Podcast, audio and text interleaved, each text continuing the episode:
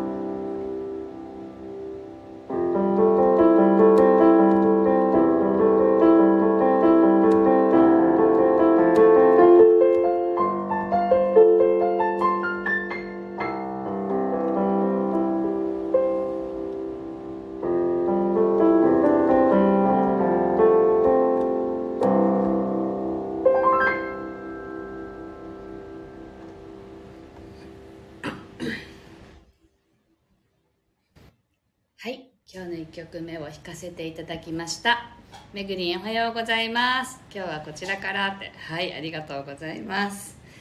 はいえっ、ー、と今この間もねあのちょっとお話ししたと思うんですけどこの音の処方箋というね私のもう今年で10年になるあのメニューがありまして、まあ、これがスタートだったんですけどその前はあの本当にちゃんと ちゃんとって楽譜を書いてねあの作曲をやっていたんですよね。でもなんかそのこう即興で弾く機会が増えてきて「あミネリンおはようございます」なんかライブは久しぶりですね。ありがとうございます。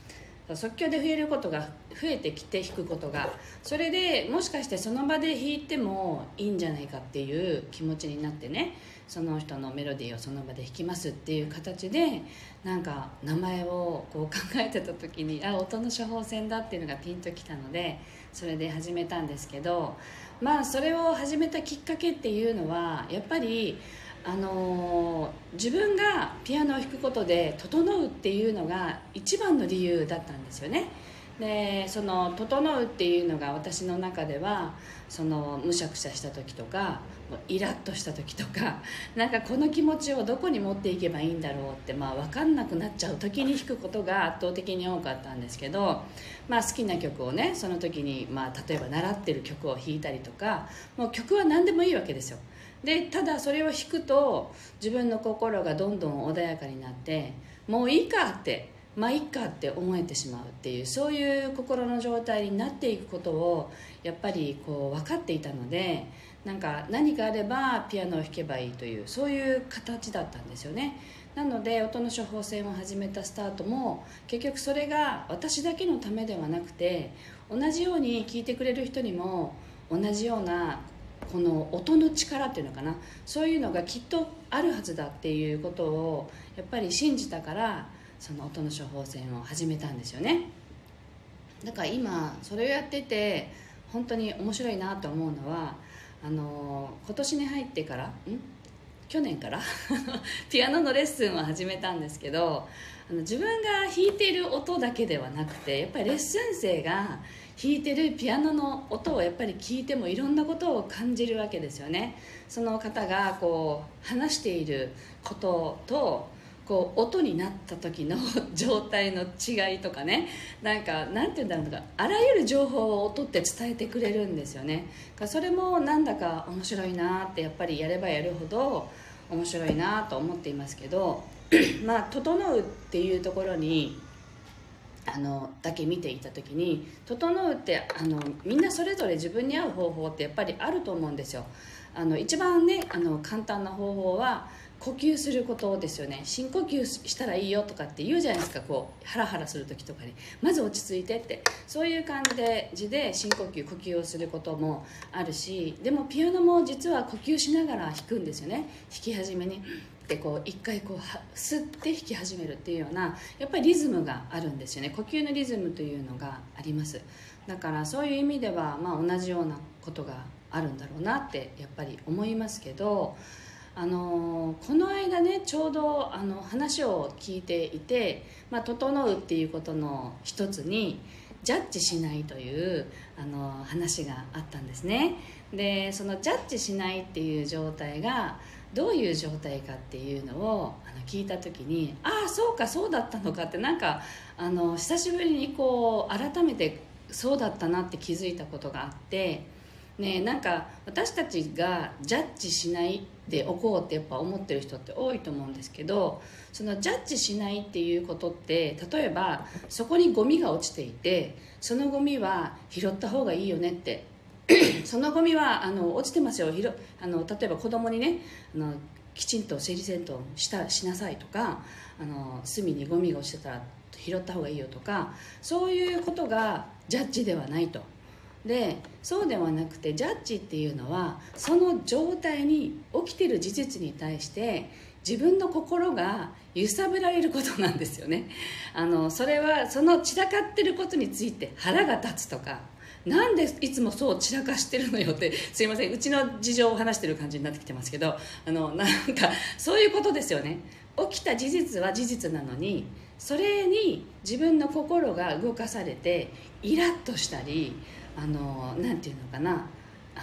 気分が良くなくなるっていうの？それが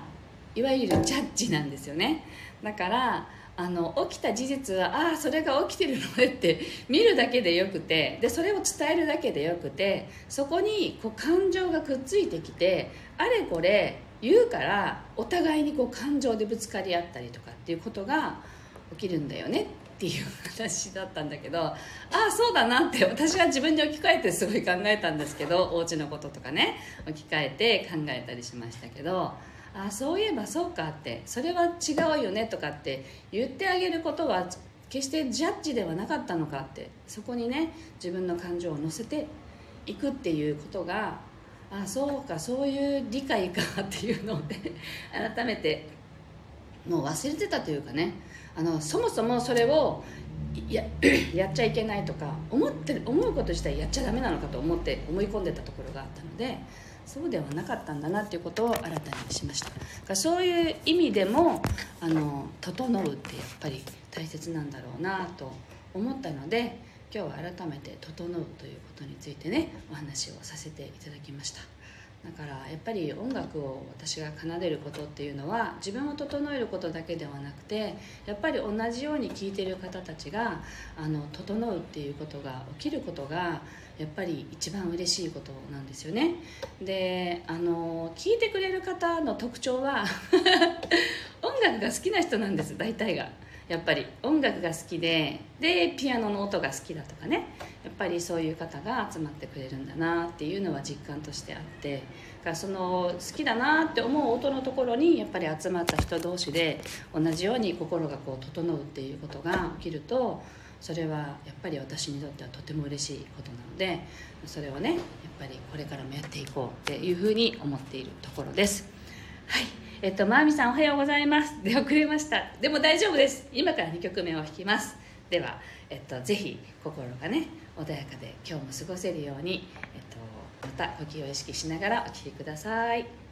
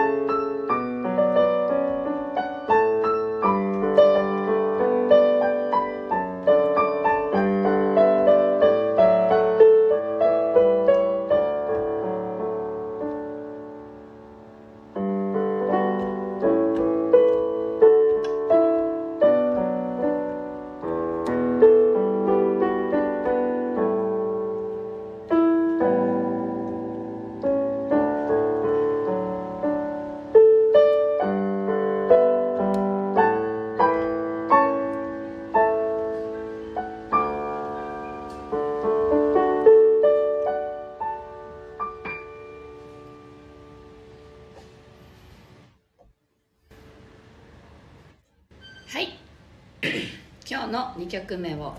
弾かせていただきました。はい。今日はここまでになりますが、えっと、しばらくねちょっと案内を入れていきたいと思います。えっと10月5日と11月25日に、えっと、まあ10月5日は沖縄でで11月25日はあの横浜の方でですねコラボセッションをやることになりました。で私と、えっと、軽やかのキエさんそして、えっと、体式マッサージのナチュラルヒーリングセラピストのみちさんの3名で、えっと、心と体そして魂に響くというね、えっと、三位一体っていうコラボセッションを企画しています。で沖縄は10月5日でで7枠あります。1人大体100分ぐらいあのを3名でかけてやさせていただきます。で横浜の方も11月25日。で横浜はせっかく行くので朝からちょっと夜の9時ぐらいまであの予約枠を作っていて7名様限定でね受付してます。で11月24日その前日の金曜日はあの私の単独のね本セッション音の処方箋も受付しています。でそれはね4名ぐらいですかね。できる限りまあおしゃべりする時間も取りたいなと思ってるのであのお一人にかける時間をちょっと長めにとっています。なので4名ぐらいかななんて思ってますけど あの一応は予約サイトを作りました。でなのであの何でしたっけ？あのコミュニティの欄にね貼ったり、まあ、YouTube は概要欄に後でまた貼ってみようかなと思いますのでぜひあの気になる方はあのぜひ詳細見ていただければと思います。インスタとねフェイスブックの方にはもう上げているんですけど、まあ、その他もろもろ今からね やりますけれどぜひご興味がある方はお問い合わせください。はいそしてあめぐりんがものすごく心地よかったですって。ね私も心地よかったんです。よ2曲目ね。なんか録音したいなって思うけどなかなか最近その余裕がないんですけれどもね。はいあのありがとうございました。というわけでまた明日お目にかかりたいと思います。今日も聞いてくださってありがとうございました。えっ、ー、とではスタイフからあエンディング弾いてない。エンディングいきます。では皆さんあの今日も素敵な一日をお過ごしください。